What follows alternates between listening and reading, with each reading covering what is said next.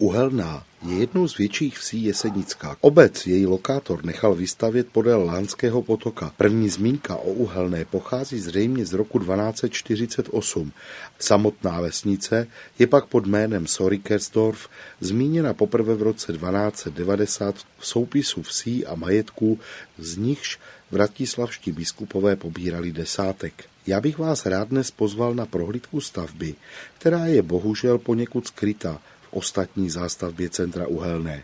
Tou stavbou je kostel svaté Kateřiny. Přitom v nejstarších dobách této obce bychom zde kostel hledali marně.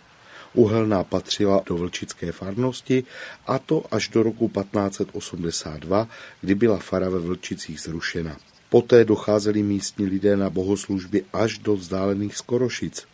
A to trvalo vlastně po celou třicetiletou válku.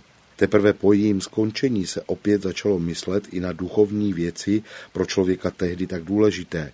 A tak v roce 1678 byla nejprve ve Vlčicích obnovena samostatná farnost a Uhelná se stala opět součástí zdejšího farního obvodu. Jenže doba se postupně měnila a tak obyvatelé obce začali toužit po vlastním chrámu. Nejprve byla ve druhé polovině 18. století vybudována na návsi menší kaple svatého Floriana.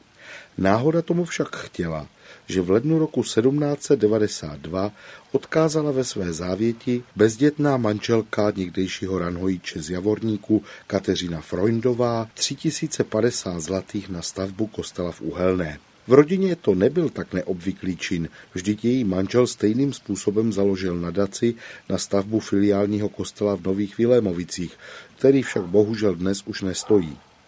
Dobrotivá paní Kateřina, která byla mimochodem rodačkou z Uhelné, se však nespokojila jen s věnováním této částky, ale darovala také 6 tisíc zlatých na obživu chudých farníků. Úroky z věnovaných peněz nakonec částku e, ještě navýšili a tak z ní měl být postaven nejenom kostel, ale také fara a škola. A skutečně, už v roce 1801 byla hotova stavba poměrně velkého jednolodního kostela s pravouhlým kněžištěm a sakristií.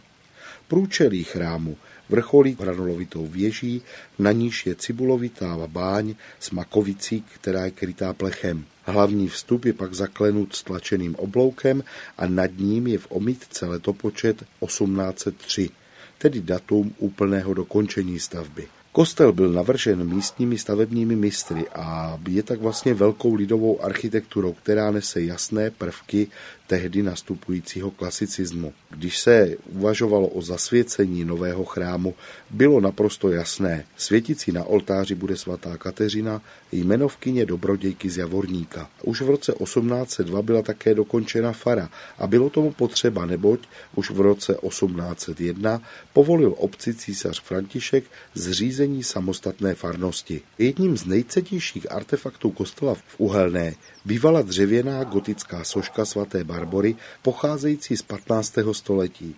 Jak se do chrámu dostala, není vůbec jasné. Pravděpodobně sem byla převezena z některého z kostelů či kaplí v okolí. Dnes je pak k vidění v Javornickém zámku. Kostel s původním vybavením byl jen jednou významně restaurován, a to v roce 1925. A od té doby je sice udržován, ovšem v původní podobě. Až tedy budete mít cestu kolem, rozhodně se tady zastavte nakouknout. Pohlednici z kraje mezi Bradědem a Hanou, tentokrát z Uhelné, vám po vlnách Českého rozhlasu Olomouc poslal Mirek Kobza.